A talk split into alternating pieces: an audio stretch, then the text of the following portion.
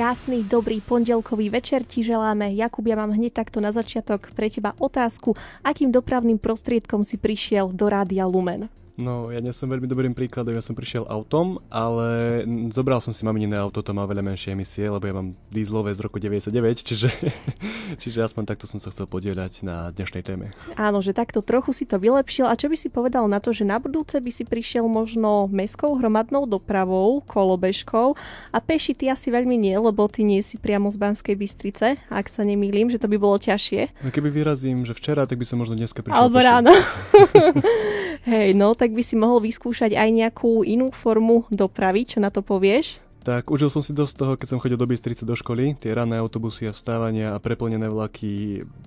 Možno by som bol schopný, ak budú dobré argumenty dneska, tak by som sa možno aj dal prehovoriť. Áno, možno by potom bolo dobré, že kebyže vezmeš aj nejakých kamarátov, rodinu alebo známych a nepôjdeš v tom aute sám, ale budete viacerí, čiže sa to možno lepšie oplatí. Toto v škole vždy, keď som išiel autom, tak som bral 5 kamarátov, čo je celkom sranda, keďže nemám veľké auto a všetci 5 máme tak skoro 2 metre, čiže to bol skoro zázrak, no. No, tak to máš plusový bod, výborne. A aby sme teda aj tebe, milý posluchač, povedali, prečo sa dnes rozprávame o tom, ako sme prišli do Rádia Lumen, akým dopravným prostriedkom, tak ja práve v tejto chvíli by som chcela privítať Andreju Štulajterovú. Prajem vám pekný večer. A ďakujem pekne za pozvanie a pozdravujem všetkých poslucháčov. A aby sme mohli uviesť, že odkiaľ ste k nám prišli alebo aká je vaša funkcia, pretože v každom gaučingu sa rozprávame so zaujímavými hostiami a takisto to bude aj dnes. Pani Andrea je národná koordinátorka kampane Európskeho týždňa mobility a ak by sme si mali tak v skratke povedať, čo to znamená, čo si máme pod tým predstaviť, tak ako by ste to charakterizovali? Európsky týždeň mobility je najrozšírenejšia, najväčšia kampaň v Európe, ale musím povedať, že už prekročila aj hranice Európy, pretože sa do nej zapájajú aj krajiny z východnej Ázie, Afriky, Južnej Ameriky. Čiže môžeme povedať, že je to najrozšírenejšia kampaň na podporu udržateľnej mestskej mobility. A aby som vysvetlila, čo znamená udržateľná mestská mobilita, tak udržateľná mestská mobilita je taká, ktorá má, keď pri pohybe zanechávame najmenšie negatívne dopady na životné prostredie a zaberáme čo najmenej miesta. Už ste načrtli vlastne, že keďže ste mimo Európy, už zasahujete touto kampaňou, takže kto všetko sa môže zapojiť do tejto kampane? Kampaň je prioritne určená pre samosprávy. Hlavný koordinátor náš bod v Bruseli nás manažuje a motivuje k tomu, aby sme vyzývali samosprávy v našich krajinách k tomu, aby sa zapojili. Preto samosprávy, pretože tá samospráva má najväčšie kompetencie vytvárať na ten pohyb podmienky. To znamená, že samospráva, ktorá vytvára podmienky pre obyvateľov také, aby sa mohli pohybovať autom a kladie prioritu na auto, tak v tom meste má auta. Ak je samospráva rozumná a vie, že chce byť udržateľná a chce pre svojich obyvateľov, aby boli zdraví a aby sa mohli bezpečne a pohodlne pohybovať po meste, tak vytvára podmienky na to, aby mohli obyvatelia chodiť pešo, aby mohli využívať na svoje presuny po meste bicykel a samozrejme, aby bola fungujúca verejná doprava. Áno, to je určite veľmi dôležité, pretože bez funkčnej hromadnej dopravy by to asi nešlo. Takisto ja si spomínam, keď som chodievala na strednú školu, chodilo veľmi veľa autobusov a mladí využívali hlavne autobusovú dopravu, pretože ja, ak môžem povedať, som bývala v Sásovej a tam bol každý deň natlačený autobus aj cestou do školy, aj cestou zo školy a mám pocit, že čím sme starší, tým sme ako keby pohodlnejší a tam nastáva nejaký ten bod zlomu. Myslíte si, že je to tak, že čím sú ľudia starší, tým používajú častejšie napríklad auto namiesto autobusu, vlaku alebo nejakého iného prostriedku? Ono to nie je ani vekom, ale tá doba nejakým spôsobom, ťažko povedať, či nás rozmaznáva, alebo je to tým, ako som hovorila, že jednoducho fakty hovoria za to, že nám stále klesá počet ľudí, ktorí sa prepravujú verejnou osobnou dopravou. Ak by sme mohli teda priblížiť, že aká je téma tohto ročnej kampane? Každý ročník samozrejme Tento rok máme 22. ročník tejto kampane v rámci Európy. A tento ročník sme si určili tému, že Save Energy alebo šetri energiu a samozrejme sa myslí energia v doprave. A spomínali sme najviac autobusovú dopravu. Ak by ste mohli vy odporučiť, aké iné dopravné prostriedky okrem autobusu a auta by sme mohli využiť na to, aby sme šetrili energiu? Ako samozrejme na tie väčšie vzdialenosti je to ideálne tá verejná doprava. To sú samozrejme aj vlaky. Potom vieme verejnú dopravu pri dobrej konštalácii, keď mesto rozumne plánuje svoje mesto, tak potom je tam ideálna tá kombinácia, pretože prvá a posledná míľa z domu je vždy pešo, alebo môžeme na to samozrejme využiť bicykel, ale ak ideme na dlhšiu trasu, tak to vieme pekne skombinovať s vlakom. Nikdy nie je problém zobrať si do toho vlaku bicykel, alebo potom samozrejme sú mestá, ktoré majú zdieľané bicykle, že si na stanici viem zobrať bicykel a podobne. Alebo viem vystúpiť z vlaku a plynule nastúpiť do mestskej hromadnej dopravy. Toto všetko, čo označujeme pojmom zdieľaná doprava. Je samozrejme taká tá efektívna doprava, ktorú si vieme vyzdieľať a vieme v podstate jedným autobusom odviesť 50 ľudí. A keby sme to mali tak veľmi obrazne vysvetliť poslucháčom, tak v podstate všetko okrem auta je ako keby tá udržateľná mobilita. A ide o to, že samozrejme sú situácie a sú ľudia, ktorí samozrejme potrebujú použiť auto na svoju cestu z nejakých dôvodov, ale dôležité je, že táto kampaň slúži hlavne na to, aby sme sa pokúšali meniť dopravné návyky a meniť dopravné návyky tých, ktorí možno ani tak nemusia použiť to auto, možno ani nejdú na takú dlhú vzdialenosť, kedy by to auto bolo nevyhnutné, možno sú zdraví, mladí a možno, že by mali aj čas na to, aby sa presunuli inak. Čiže táto kampaň slúži hlavne na to, aby sme menili dopravné návyky a samozrejme motivujeme tie samosprávy k tomu, aby pre obyvateľov vytvárali také prostredie, ktoré ich bude motivovať využiť tie udržateľné formy dopravy.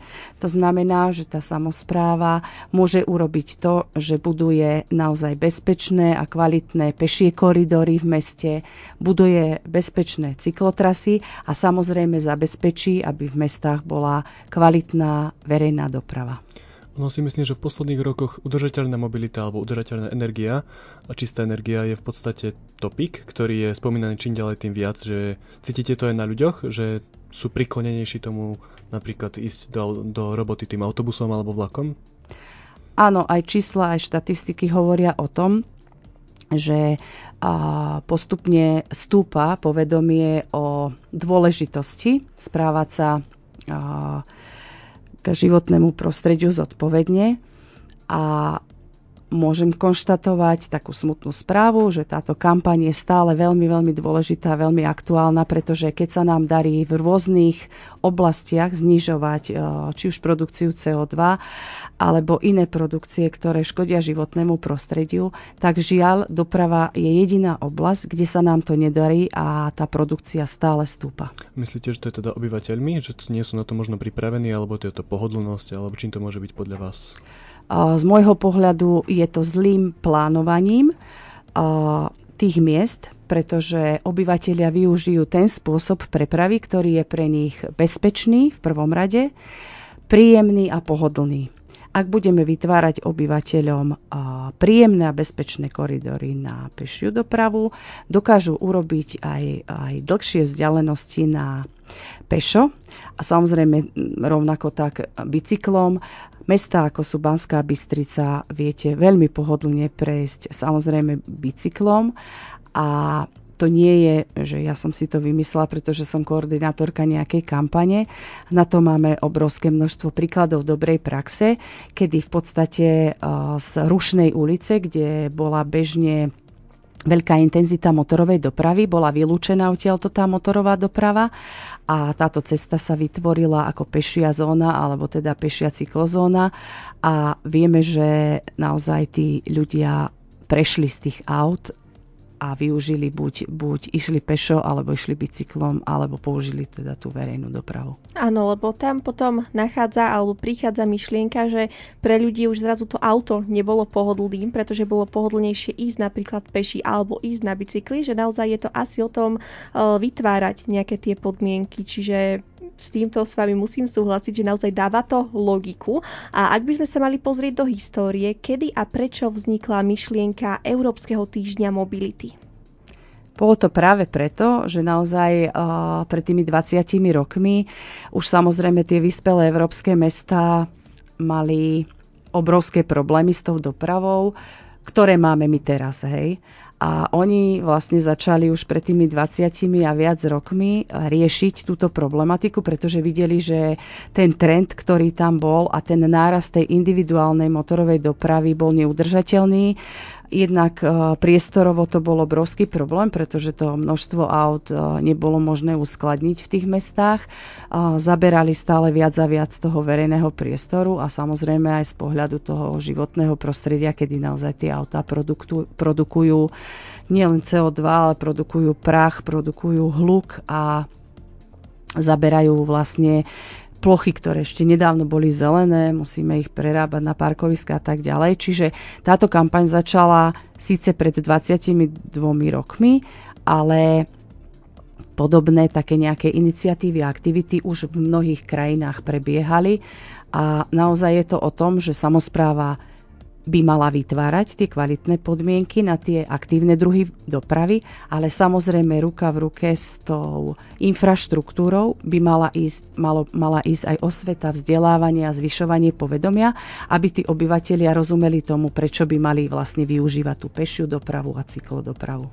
Áno, veľa sme sa toho dozvedeli, dáme si teraz krátku pauzu, dáme si pesničku, počas ktorej nás môžeš ty kontaktovať, pretože dnes máme pripravené 3 balíčky od Európskeho týždňa mobility, to znamená, že pre 3 z vás, takže môžeš nám dať vedieť, aký ty používaš najradšej alebo možno najčastejšie udržateľný dopravný prostriedok a kontaktovať nás môžeš na Instagram alebo Facebook Rádia Lumen. Taktiež fungujú SMS-kové čísla 0911 913 933 a 0908 677 665. Áno, tešíme sa na tvoje správy, neváhaj, kontaktuj nás, my si dáme teraz krátku pauzu a nakoľko sme sa ešte nepredstavili, tak moje meno je Lenka Bartošová. Ja som Jakub Kohut. Za technikou máme Paliho, hudbu nám vybrala Dianka Rauchová a samozrejme naša dnešná hostka Andrea Štulajterová, národná koordinátorka kampane Európskeho týždňa mobility. Pokračujeme v Gaučingu. Na Gauči vítame, ako sme už spomenuli, Andreu Štulajterovú a prejdeme hneď na ďalšiu otázku, pretože myslím si, že dnešná téma je veľmi výživná, tak aby sme náhodou nič nezameškali a stihli všetko. Moja otázka pôvodne znela, či majú mladí ľudia záujem o alternatívne dopravné prostriedky, ako sú napríklad bicykel a kolobežka. A bola som opravená, že nemuseli by sme to volať alternatívne, pretože chceme, aby to boli také tie základné dopravné prostriedky. Takže môžeme si teda povedať niečo o nich, čiže niečo o bicykli alebo kolobežke, či majú ľudia záujem o tieto dopravné prostriedky, pretože chceme sa inšpirovať možno aj metropolami inými, väčšími a tam je to bežné, tak poďme to znormalizovať aj k nám na Slovensko.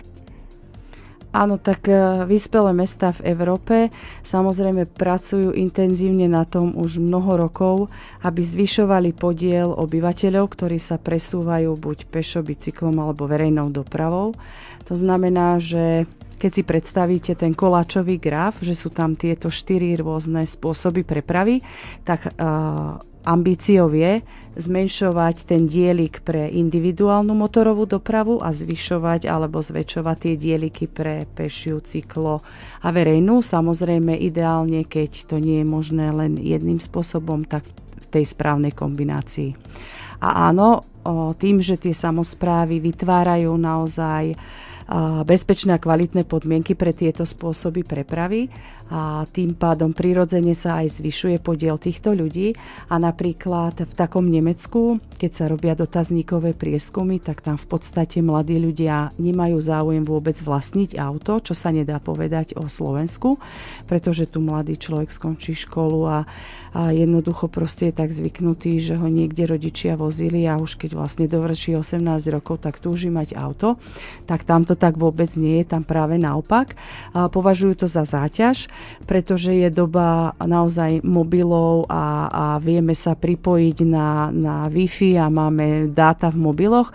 To znamená, že tí mladí ľudia radšej cestujú verejnou dopravou a vedia si vybaviť v tom autobuse alebo v tom vlaku e-maily, vedia byť v kontakte so svojimi kamarátmi, so svojou rodinou a to sa samozrejme pri šoferovaní nedá, pretože treba ani dávať pozor. Áno, a nie je to ani teda v súlade s nejakými pravidlami o šoferovaní.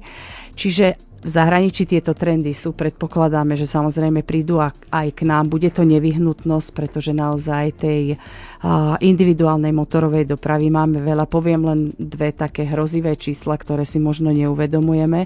80% aut, ktoré máme na ulici, vezie sa v nich jeden človek. A druhé číslo, ktoré je pomerne zarážajúce, že každé auto, osobné auto, denne jazdí hodinu. Mm-hmm. To znamená, že 23 hodín niekde to auto stojí a zaberá verejný priestor. Áno, čiže z toho aj logicky vyplýva, že nie je to auto až tak veľmi potrebné. A čo si teda myslíte, že by mohli samosprávy zlepšiť v tejto oblasti? Určite takouto prioritnou úlohou pre tie samosprávy je, ak sú to teda väčšie mestá, kde funguje nejaká mestská hromadná doprava, tak samozrejme robiť všetko preto, aby tá mestská hromadná doprava bola naozaj služba pre tých obyvateľov, aby tie jednotlivé linky, ktoré tam premávajú, išli v správnych časoch, správnych intervaloch, aby tam neboli veľké medzery, pretože ľudia sa potrebujú dostať niekde z bodu A do bodu B a taký ten najčastejšie odpovede na otázky, že čo je pre nich dôležité pri presune, je samozrejme čas. Hej, dneska máme všetci málo času, všetci sa niekde ponáhľame. To znamená, že ak teraz napríklad v Banskej Bystrici autobusy stoja v tej istej dopravnej zápche, ako sú tie motorové vozidlá, tak to nie je veľmi motivačné.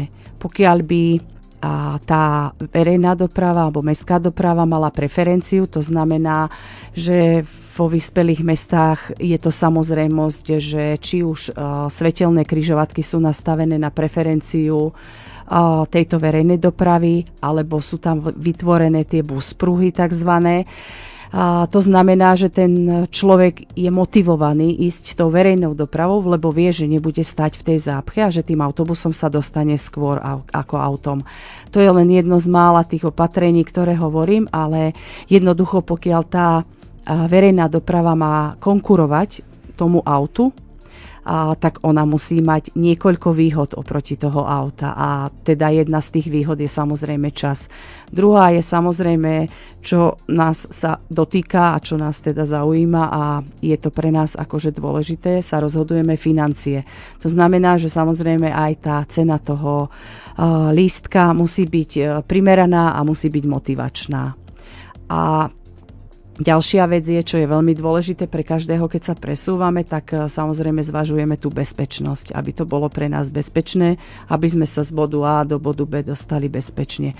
A tieto tri veci, keď vlastne samospráva si položí na stôl a zhrnie, čo vlastne všetko by mohla v tejto oblasti urobiť, tak je tam pomerne hodne opatrení, ktoré môže urobiť preto, aby tá verejná doprava konkurovala tej individuálnej automobilovej, ale samozrejme môže urobiť veľa aj preto, aby na tie krátke vzdialenosti boli kvalitné a bezpečné tie koridory pre peších a samozrejme tie veľakrát spomínané, ale málo budované cyklotrasy. Ono, ak sa nebavíme o tej infraštruktúre, že nie je pripravená na to, aby verejná doprava mohla nejako konkurovať autám, že v podstate V poslednej dobe si všímam, že čím ďalej tým viac napríklad elektrických kolobežiek, že vnímate to ako dosť atraktívnu možnosť pre ľudí, ako sa pohybovať alternatívne, okrem teda nie vozidlom alebo to mestskou dopravou?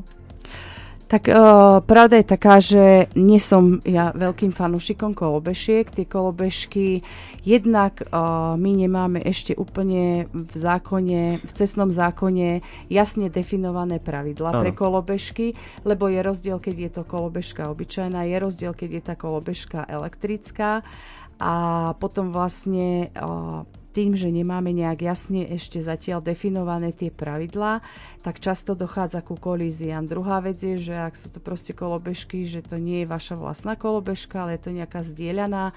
A tiež tam je problém trošku s tým odkladaním. Sú obrovské problémy, lebo viete, keď len tak necháte kolobežku na chodníku, tak vám sa to zdá, že je to v poho, ale človek, ktorý je napríklad nevidiaci a pohybuje sa tam na základe nejakých tých indícií, ktoré tam má a potom tam narazí na kolobežku, tiež to nie je príjemné. Samozrejme, keď je mamička s kočíkom a tiež má krížom cez chodník kolobežku. Je pravda, že je to teraz také atraktívne, je to teraz veľmi obľúbené, ale je aj pravda taká, že mestá, ktoré sú vyspelé, ktoré rozumejú tomu, čo to znamená budovať udržateľnú mobilitu, sa snažia tie kolobežky nejakým spôsobom vytesňovať a naozaj vytvárať kvalitnú a bezpečnú infraštruktúru pre tie bicykle. A vieme sa ako krajina inšpirovať nejakými zlepšeniami, čo sa týka mobility zo zahraničia? Určite áno, v zahraničí máme nespočetné množstvo príkladov dobrej praxe, na základe ktorých vidíme, že stúpa naozaj počet ľudí, ktorí využívajú tie alternatívne formy dopravy, čo mňa ako národnú koordinátorku veľmi teší, že my už máme aj na Slovensku viacero miest, ktoré naozaj sa vybrali dobrým smerom. A môžeme dať, prepáčte, aj nejaký príklad? Určite áno, chcem to povedať. Prvé, čo by som ako vyzdvihla, je určite mesto Trnava, ktoré s tým začalo prvé a naozaj urobilo množstvo opatrení na to, aby ten verejný priestor bol atraktívny a aby motivoval obyvateľov naozaj chodiť viacej pešo, bicyklom alebo tou verejnou dopravou. A druhé také mesto, ktoré naskočilo tiež dobrý trend, síce v tesnom závese po Trnave, ale je to Bratislava. A ešte je niekoľko miest na Slovensku, ako je Trenčín alebo Žilina, ktoré už zaviedli naozaj niekoľko opatrení, ktoré mali veľmi pozitívny dopad práve na to, keď sa ľudia rozhodujú, akým spôsobom sa budú po meste pohybovať. A ak sa môžem teda opýtať, čo si predstavujete pod pojmom cestujme zodpovedne? Zodpovedne znamená, že sme zodpovední k svojmu zdraviu, k životnému prostrediu a že sme zodpovední vlastne aj k svojmu okoliu. A ak sa nebudeme rozprávať v nejakých inotajoch a povieme to na rovinu, tak cestovať jeden človek v jednom osobnom aute je veľmi nezodpovedné. Mhm. To isté asi ako aj tie kolobežky pohodené len tak stredom chodníka. A takisto pohodené kolobežky, ale keď to zoberiete, tak jednak v tom osobnom aute zaberáte obrovský priestor, pretože to auto potrebuje nejakých 12 metrov štvorcových len na to, aby niekde zaparkovalo. A na takomto priestore vieme zaparkovať veľmi pohodlne napríklad 8 bicyklov, čiže to je jedno parkovacie miesto 8 bicyklov. A druhá vec je, že naozaj bicykel, pešia doprava, tá verejná doprava sú tie udržateľné, ktoré neprodukujú až také znečistujúce množstvo na to, koľko ľudí prepravia. Ak by ste mali povedať taký úplne najzásadnejší argument pre niekoho, kto ešte stále neverí a povie si, že on bude chodiť tým autom a že jeho to nezaujíma, tak také niečo, čo by ho možno presvedčilo, že úplne. Jedna vec je, že naozaj kampane slúžia aj na to, aby sme zvyšovali povedomie. My sa musíme vyvzdelať v tom a musíme porozumieť, aké veľké negatívne dopady vlastne spôsobuje tá motorová doprava. môže sa zdať, že to, čo nevidíme, si myslíme, že neexistuje. Ano. Ale naozaj to prostredie je veľmi, veľmi znečistené a ako som už hovorila, motorová doprava je jediná oblasť, kde nám stále tá produkcia tých škodlivých látok do ovzdušia stúpa, pretože tá individuálna motorová doprava na Slovensku stále narastá. Mhm. Čiže ak si poviem, že po nás už len potopa, tak jednoducho ide jeden človek jedným autom. Samozrejme sú situácie, sú povolania alebo sú príležitosti, kedy naozaj musíte použiť to auto. Len ja stále hovorím, že sme v tom zamotanom kruhu. Použiť ho musíte pretože nie je vytvorená tá kvalitná infraštruktúra na používanie tých iných druhov dopravy. Čiže niekde musíme začať. A tým pádom musíme nejakým spôsobom, je jedno, kto začne, hej? Či začnú obyvatelia hromadne jazdiť na bicykloch a tým ako keby motivujú tú samosprávu, aby budovala tie cyklotrasy, ale je oveľa jednoduchšie, keď samospráva vytvára na to podmienky a motivuje tak tých obyvateľov, ale naozaj to nie je dané alebo nie je povedané, kto by to mal začať. Mm-hmm. Čiže môžeme začať, samozrejme, je to najjednoduchšie sami od seba a ráno, keď sa zobudím, tak je dôležité to rané rozhodnutie, ako sa rozhodnem dneska pohybovať po svojom meste. To môžem urobiť len ja sám, to rozhodnutie, a samozrejme samospráva mi môže pomôcť v tom rozhodovaní, že mi vytvorí kvalitné bezpečné podmienky na iné spôsoby presunu. Mm-hmm. Súhlasím, a okrem toho ste aj veľmi dobre povedali a trefne, že treba sa samovzdelávať, pretože nie každý sa možno pohybuje v takom kruhu známych, svojich známych, ktorí sa v tejto oblasti pohybujú alebo majú nejaké informácie, takže ak nás niečo zaujíma, treba sa pozrieť na ten internet a treba hľadať, čo je správne, čo je nesprávne, trošku sa v tom povrtať. A v tejto chvíli si dáme opäť na chvíľu hudobnú pauzu, stále máme pre teba pripravenú súťažnú otázku, ktorá znie: ktorý udržateľný dopravný prostriedok najčastejšie využívaš ty? Áno, daj nám vedieť na 0911 913 933.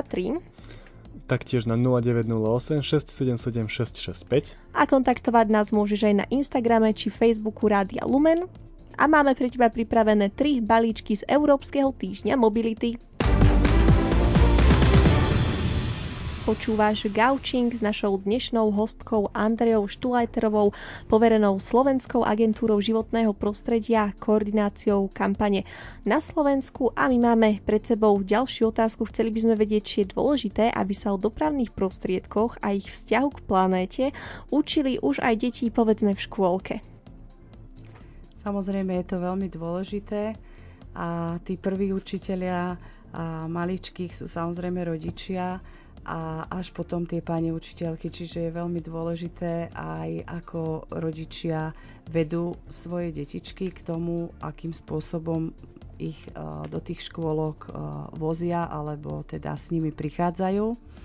A tu je práve na Slovensku rozbehnutý taký veľký trend, ktorý voláme, že mama taxi, kedy je to naozaj veľmi rozšírené, lebo rodičia v domnení, že robia všetko preto, aby svoje deti bezpečne dopravili, teda či už do škôlky alebo do školy, tak ich vozia až po bránu školy, ešte ideálne niekedy až po schodíky školy.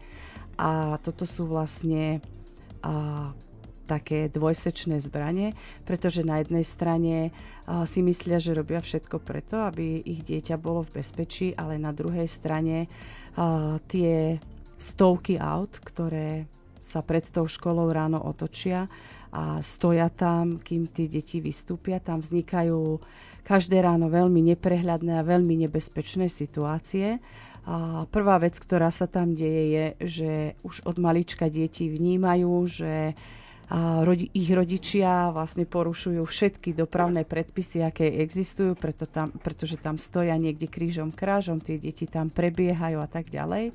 Druhá veľmi nebezpečná vec je, že tie autá tam počas tej doby, kým tie deti vyložia, vyprodukujú obrovské množstvo škodlivých látok do ovzdušia. Tie detičky to celé do obedie potom vlastne dýchajú v tej škole alebo v škôlke. A tretia vec, ktorá vlastne veľmi negatívne vplýva na tie detičky, je, že strácajú taký ten sociálny kontakt so svojimi spolužiakmi, kedy v minulosti si určite tí skôr narodení pamätajú tie cesty do školy, kedy vlastne idete pešo alebo idete verejnou dopravou a viete sa tak neformálne porozprávať, posrandovať a tak ďalej. A sociológovia bijú na poplach, že toto je obrovský problém, pretože my sme si na Slovensku vychovali generáciu názdročných, ktorí napríklad vo svojich 18 rokoch nezažili ísť inak do školy ako autom, pretože ich vozili rodičia, ale tie deti vlastne prišli o to vytvárať si prirodzene nejaké sociálne väzby. A potom majú obrovské problémy napríklad aj v zamestnaniach a podobne, pretože keď si predstavíte, že to dieťa doveziete priamo pred schodíky školy, ideálne tesne pred zvonením, potom začne zvoniť, to dieťa sa musí sústrediť, samozrejme tam nie je čas na nejaké debatky so spolužiakami a potom je tam nejaká krátka prestávka, kedy sa viete najesť a možno ísť na vecko, čiže tie deti potom nemajú ako keby čas na tieto sociálne, také tie neformálne sociálne väzby, pretože hneď po škole už po nich prídu rodičia zasa autom. Čiže toto je taký tretí obrovský problém z toho sociologického hľadiska. Ono, mne tak napadlo, že v podstate keď sa bavíme o tom mama taxi v úvodzovkách, že myslíte, že je tam nejaké iné riešenie na to, aby sa dokázalo nejako sklobiť zároveň to bezpečie toho dieťaťa a zároveň, aby sme nechodili predsa len jeden alebo dvaja v tom aute, ako vravíte, až k tým schodíkom škôlky? Áno, existuje taký veľmi efektívny nástroj na to, ako vytvárať vlastne podmienky na nejaké bezpečné zóny pri školách. A v zahraničí sa to veľmi osvedčilo a je to veľmi dobrý spôsob na to, ako postupne v tom meste vytvárať ako keby tie kvalitné a bezpečné podmienky na tie aktívne druhy dopravy, pretože keď si uvedomíte, na území mesta máte niekoľko mnoho škôl. A nemusíte hneď riešiť úplne, že celé mesto, ale zameriate sa postupne na tie jednotlivé školy a takouto, ako sa hovorí, salámovou metodou dokážete postupne vytvárať ako keby taký ten bezpečný, kvalitný priestor. Je oveľa jednoduchšie vytvoriť nejakú bezpečnú zónu pri škole, pretože tam v rámci možností každá škola je niekde inde umiestnená, má iný počet žiakov, má iné ako keby prístupy a tak ďalej. A je oveľa jednoduchšie naozaj vyriešiť priestor pri jednej škole. A tento koncept sa volá, že bezpečné zóny pri školách a robí sa to tak, že vlastne je tam bezprostredne potrebná aj samozrejme spolupráca s rodičmi, s pedagógmi, s detičkami a celé to nejako manažujú nejakí hlavní architekti mesta alebo ľudia, ktorí sú zodpovední na územné plánovanie. S detičkami sa zmapuje vlastne to okolie školy, kde oni vám presne vedia pomenovať tie miesta, kde sa cítia nebezpečne, kde sa cítia fajn a tak ďalej. A na základe toho sa potom navrhnú nejaké opatrenia, na základe ktorých dokážete aspoň na nejakých 100-200 metrov vylúčiť tú motorovú dopravu od tej školy. To je už taký prvý úspešný krok. Samozrejme, v rámci tohto konceptu je ideálne, čím dlhšia je tá vzdialenosť, kedy vlastne tí deti vedia k tej škole prísť buď pešo alebo tým bicyklom. A dokonca v rámci tohto konceptu sa robia aj také veci, že sa vylúči motorová doprava napríklad z celej ulice. A to ste mi teraz dobre nadhodili, to som sa chcela aj ja opýtať, pretože sme v úvode spomínali práve detičky a my sme pridávali na Instagram a Facebook Rádia Lumen príspevok s fotografiami, kde je práve uzavretá cesta, na ktorej sa tie detičky hrajú, tak ak by ste nám o tom mohli povedať trochu viac. Áno, to sú zasa také ďalšie koncepty, ktoré sú veľmi podobné tomuto a to sa robí tak, že sa vlastne Európsky týždeň mobility vrcholí dňom bez aut, čiže 22. septembra je už 22 rokov vyhlasovaný za deň bez aut. Ideálne počas tohto dňa si samospráva alebo škola vyberie nejakú ulicu, ktorú na jeden deň odstaví dočasne a na tejto ulici urobí nejaký event, aby to bolo pre tých ľudí príjemné, bezpečné a aby si obyvatelia dokázali predstaviť aj iné funkcie tej ulice, ako len slúži na nejaký koridor pre nejaké auta. A Takéto koncepty sa už rozbehli aj na Slovensku. Počas Európskeho týždňa mobility máme naozaj už pomerne hodne miest, ktoré sa do tohto zapájajú. A táto aktivita je dobrá aj na to, že tá samospráva alebo tá škola si za ten jeden deň môže tak ako keby otestovať a oskúšať. Na jednej strane oni, ako to bude fungovať, ako tá doprava bude fungovať, a na druhej strane zasa ukázať aj tým ľuďom, ako sa hovorí, že raz vidieť a zažiť je viac ako o tom počuť. To znamená, že keď si tí ľudia zažijú tú ulicu v inom režime, ako keď tam len teda chodia autá, tak aj tí ľudia potom dokážu nejakým spôsobom navnímať to, že tá zmena, keby tam bola vylúčená motorová doprava, by vlastne bola príjemná a nebolo by to niečo, čo keď by ste prišli bez takého nejakého skúšobného pilotného projektu, tak tam môže vzniknúť nejaká taká nevôľa alebo dokonca až petície tých obyvateľov, že nesúhlasia s tým, aby tam bola vylúčená tá motorová doprava. Tento koncept sa veľmi osvedčil pani primátorke vo Francúzsku, v Paríži, ktorá v podstate takýmto spôsobom si testuje tie jednotlivé ulice. Najprv ju odstaví na jeden deň v roku, potom to urobí napríklad raz do mesiaca, raz do týždňa a postupne sa ako keby vychytávajú všetky tie drobné nuancy, aby to v konečnom dôsledku vo finále, keď sa tam už tá doprava vylúči, aby ten režim bol plynulý, aby to bolo na užitok všetkým, aj tým motoristom koniec koncov, a aby sa jednoducho mesto stávalo príjemné pre ľudí a nepríjemné pre autá. Mne sa tento koncept dosť veľmi páči, lebo ja si pamätám, že keď som bol malý, tak neviem, 8 až 10 rokov, takže sme zobrali 4 šiltovky, hodili sme na ulicu ako bránky, hrali sme futbal a v podstate ja si to neviem teraz predstaviť, keby mám dieťa, že takto pustiť na ulicu, že by som sa oveľa viac bál asi, a tak bola aj iná doba, menej auta, tak, že v podstate viete si predstaviť z hľadiska tých infraštruktúr na Slovensku, že by napríklad takéto dni, kde by boli uzavreté ulice, boli častejšie ako raz do roka? Určite áno, veď to sa aj deje, pretože taký ten základný princíp tej udržateľnej mobility je, že čím viac priestoru v meste vytvoríte tak, aby tam nemusela chodiť tá individuálna motorová doprava, a vytvoríte vlastne ten systém fungovania a pohybu tých obyvateľov tak, aby mohli využiť práve tie tri aktívne formy dopravy, prípadne v kombinácii.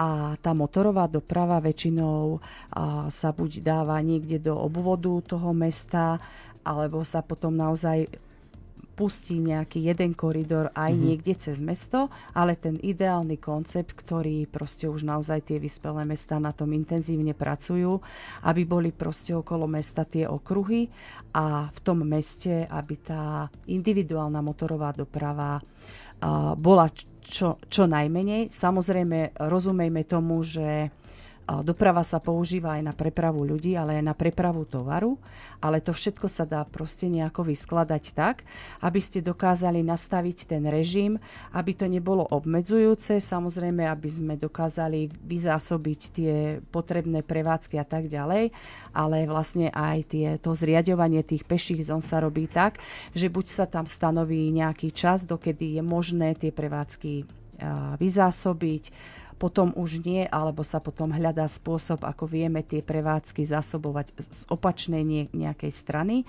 A také tie veľmi ako keby osvietené krajiny, ktoré, ako je napríklad Nórsko, oni intenzívne pracujú na tom, aby tie mestá mali čo najväčšie plochy tých ako keby tzv.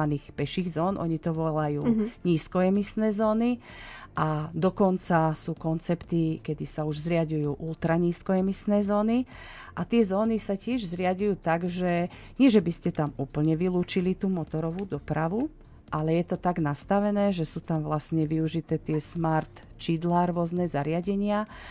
V podstate všetky autá sú nejakým spôsobom evidované, a to čidlo zaznamená to vaše auto a vie, aký je to rok výroby, akú má spotrebu, akú produkciu tých škodlivých látok, a podľa toho vám naúčtuje ako keby ten vstup do tej ultra nízkoemisnej zóny. To znamená, že vy tam môžete ísť, ale ja za to, že znečisťujete to prostredie, si priplatíte. Čiže ja by som sa nedoplatil. To znamená, že naozaj to ako keby odrádza tých motoristov použiť to auto, ale samozrejme tá samospráva nemôže len odrádzať a robiť tieto reštrikčné opatrenia, ale musí vytvoriť tým ľuďom naozaj kvalitný spôsob na to, aby sa napríklad do tej zóny dostali či už verejnou dopravou pešo, alebo tým bicyklom. Áno, čiže za to, že nechajú auto napríklad doma, tak im ponúknú tú kvalitnú dopravu.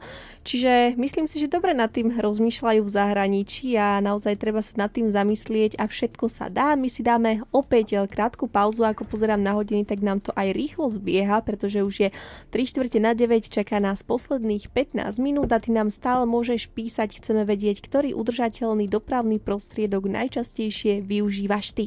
A písať nám môžeš na SMS-kové čísla 0911 913 933 alebo 0908 677 665. A taktiež funguje Facebooková a Instagramová stránka Rádia Lumen. Tak, tešíme sa na teba.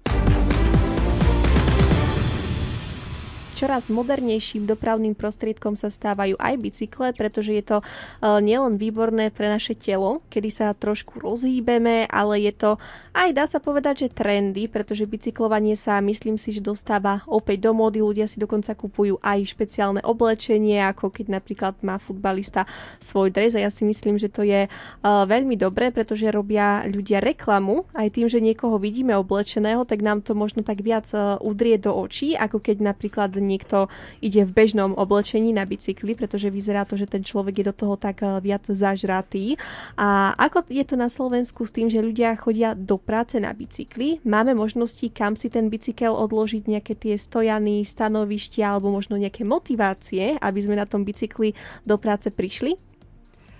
A s tým oblečením budem trošku oponovať, pretože my sa pokúšame vlastne aj práve na tom oblečení vysvetľovať, že bicykel nie je len nástroj na šport, relax a zábavu, ale že bicykel môže byť plnohodnotným spôsobom prepravy do zamestnania, a tak ako idete oblečená v aute alebo vo verejnej doprave, tak ideálne je, keď idete na bicykli v kostýmčeku a v lodičkách, čo je bežný trend v zahraničí, a tým dávate vlastne najavo, že je to váš normálny spôsob prepravy po meste.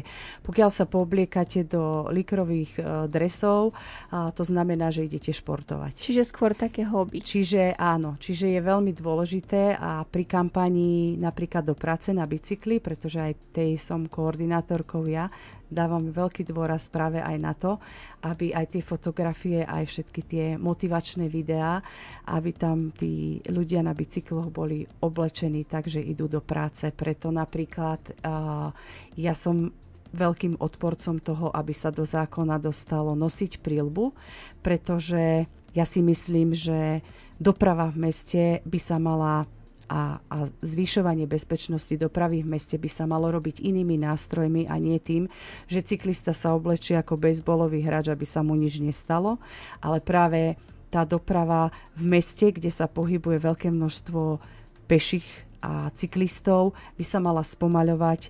Ideálne je, a to je veľký trend v zahraničí, že tie vyspelé mestá znižujú rýchlosť na 30, pretože pri 30-ke, ak aj príde ku kolízii s tým chodcom alebo cyklistom, tak tam je takmer 100%, že to prežije ten zranený, ale už pri tej 50-ke je len 50% šanca, že to prežije.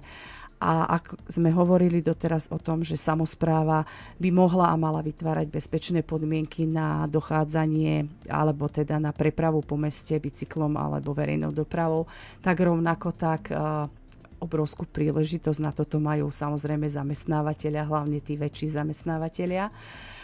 Pretože keď zamestnávateľ dokáže vytvoriť svojim zamestnancom kvalitné podmienky na to, aby si mali kde bezpečne odstaviť bicykel, aby v zamestnaní mali priestor, hygienické zázemie na to, aby sa tam mohli prezliecť, prípadne osprchovať. Ak ten zamestnávateľ je osvietený a vie, že je oveľa jednoduchšie vytvoriť ľuďom bezpečné miesto na parkovanie bicyklov, ako vybudovať im tam parkovacie miesta pre autá, lebo to je niekoľkonásobne drahšie, tak tí zamestnávateľia majú obrovské príležitosti motivovať tých svojich zamestnancov. Či už sú to rôzne benefity, v zahraničí je bežný trend, že zamestnávateľ napríklad vypláca nejaké drobné peniaze k výplate aj za odjazdené kilometre. Potom v zahraničí sú napríklad bežné nejaké zelené karty, kde vlastne zbierate nejaké zelené kilometre, či už idete pešo, verejnou dopravou, sú proste nejaké aplikácie. A potom, či už zamestnávateľ alebo tá samospráva za určitý počet tých nazbieraných zelených bodov dostávate nejaké benefity, či už je to lístok do kina, treba permanentka na plaváreň a podobne, čiže tam je vlastne neobmedzené množstvo a tých spôsobov a možností, ako to môže robiť zamestnávateľ, ako to môže robiť samospráva, a sú to proste veci, na ktoré majú priamy dosah. A myslíte teda, že z vlastnej skúsenosti, že mestá a obce sú dosť pripravené na takýto spôsob dopravy, že či už sa týka tých parkovacích miest alebo tak, lebo v podstate bavili sme sa napríklad o tom, že o tých príľbách, že ak by sa znížila tá rýchlosť na 30, tak v podstate ľudia by mali možno menší strach jazdiť na tých bicykloch, ale zároveň, že či sú teraz na to prispôsobené či už tie cyklochodníky, alebo tie parkovacie miesta pre bicykle. No teraz na to nie sú prispôsobení, preto robíme tú kampaň, pretože my sa stále nejakým spôsobom veľmi intenzívne zaoberáme a dávame do toho veľa času, energie a financií. A stále riešime motorovú dopravu. Mestá sa stále boria s problémami, že máme málo parkovacích miest. A táto križovatka má obrovské intenzity, musíme ju zväčšiť. A všetok tento čas, energiu a peniaze, ktoré venujeme motorovej doprave, keby sme venovali tým udržateľným spôsobom dopravy, tak by sme sa skôr priblížili tej udržateľnej mobilite, pretože do tých aktívnych druhov dopravy potrebujeme investovať zlomok financií tých, ktoré investujeme do tej motorovej dopravy. Keď si predstavíte len pre ilustráciu, vybudovanie jedného parkovacieho miesta pre auto stojí od 7 do 10 tisíc eur. A jedno parkovacie miesto pre bicykel stojí 100 eur. No. Ani to nie. To sa čiže pre ilustráciu, aby ste vedeli, alebo to isté je o tých cestách, to isté je o tých križovatkách. To sú obrovské investície, ktoré potrebujeme dávať do tej motorovej dopravy. A v podstate takí tí rozumní plánovači, mestskí a tí architekti, urbanisti, ktorí sa venujú dlhodobo tej udržateľnej mobilite, tak hovoria, že všetok čas venovaný motorovej doprave je stratený čas, pretože ho môžeme aj čas, aj energie, aj peniaze, aj personálne kapacity, pretože na tých úradoch intenzívne pracuje obrovské množstvo ľudí na tom, ako zväčšiť parkovacie plochy, ako zvýšiť ako keby tú plynulosť tej motorovej dopravy, pretože sa boríme s tými dopravnými zápchami.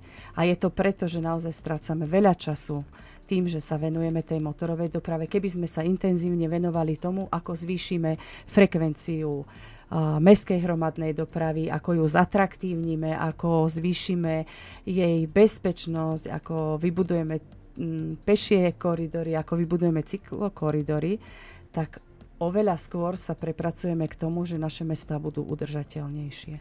Áno, to máte veľkú pravdu. Opäť sme pri tom, že treba sa nad tým zamyslieť, pretože hovoríte veľmi dobre a hovoríte také veci podľa mňa, čo všetci vieme, tak niekde v podvedomí, ale keď sa to presne takto povie nahlas, tak až mám chuť povedať, že áno, že máte pravdu a že poďme všetci do toho. Takže ja dúfam, že sa to aj vám, milí poslucháči, takto páčilo, ako nám v Rádiu Lumen. Veľmi pekne ďakujeme našej dnešnej hostke Andreji Štulajterovej, poverenej Slovenskou agentúrou životného prostredia a koordináciou kampane na Slovensku, že prišla sem k nám do Rádia Lumen a že nám porozprávala veľa zaujímavých a výživných informácií. Ďakujeme. Ďakujeme. Ja ďakujem veľmi pekne za pozvanie a vyzývam všetkých poslucháčov aspoň počas Európskeho týždňa mobility od 16. do 22. septembra. V rámci možností nechajte autá doma. Tak, inšpirujte sa spolu s nami. My sme mali pripravenú dnešnú cenu, ktorou sú 3 balíčky z Európskeho týždňa mobility. Písali ste nám, že najčastejšie jazdíte na bicykli, z čoho sa veľmi tešíme a my sme vybrali 3 z vás, takže môžete si skontrolovať facebookový a instagramový direct, alebo dá sa podať správu, kto vyhral. Dáme vám vedieť. Moje meno bolo Lenka Bartošová. Ja som Jakub Kohut. Ešte stále si. Ja som bola. Dobre. Bola, no? Dobre, za technikou sme mali Paliho, za čomu veľmi pekne ďakujeme a hudbu nám vybrala Dianka. Prajeme ti pekný večer, maj sa krásne, ahoj. Dobrú noc.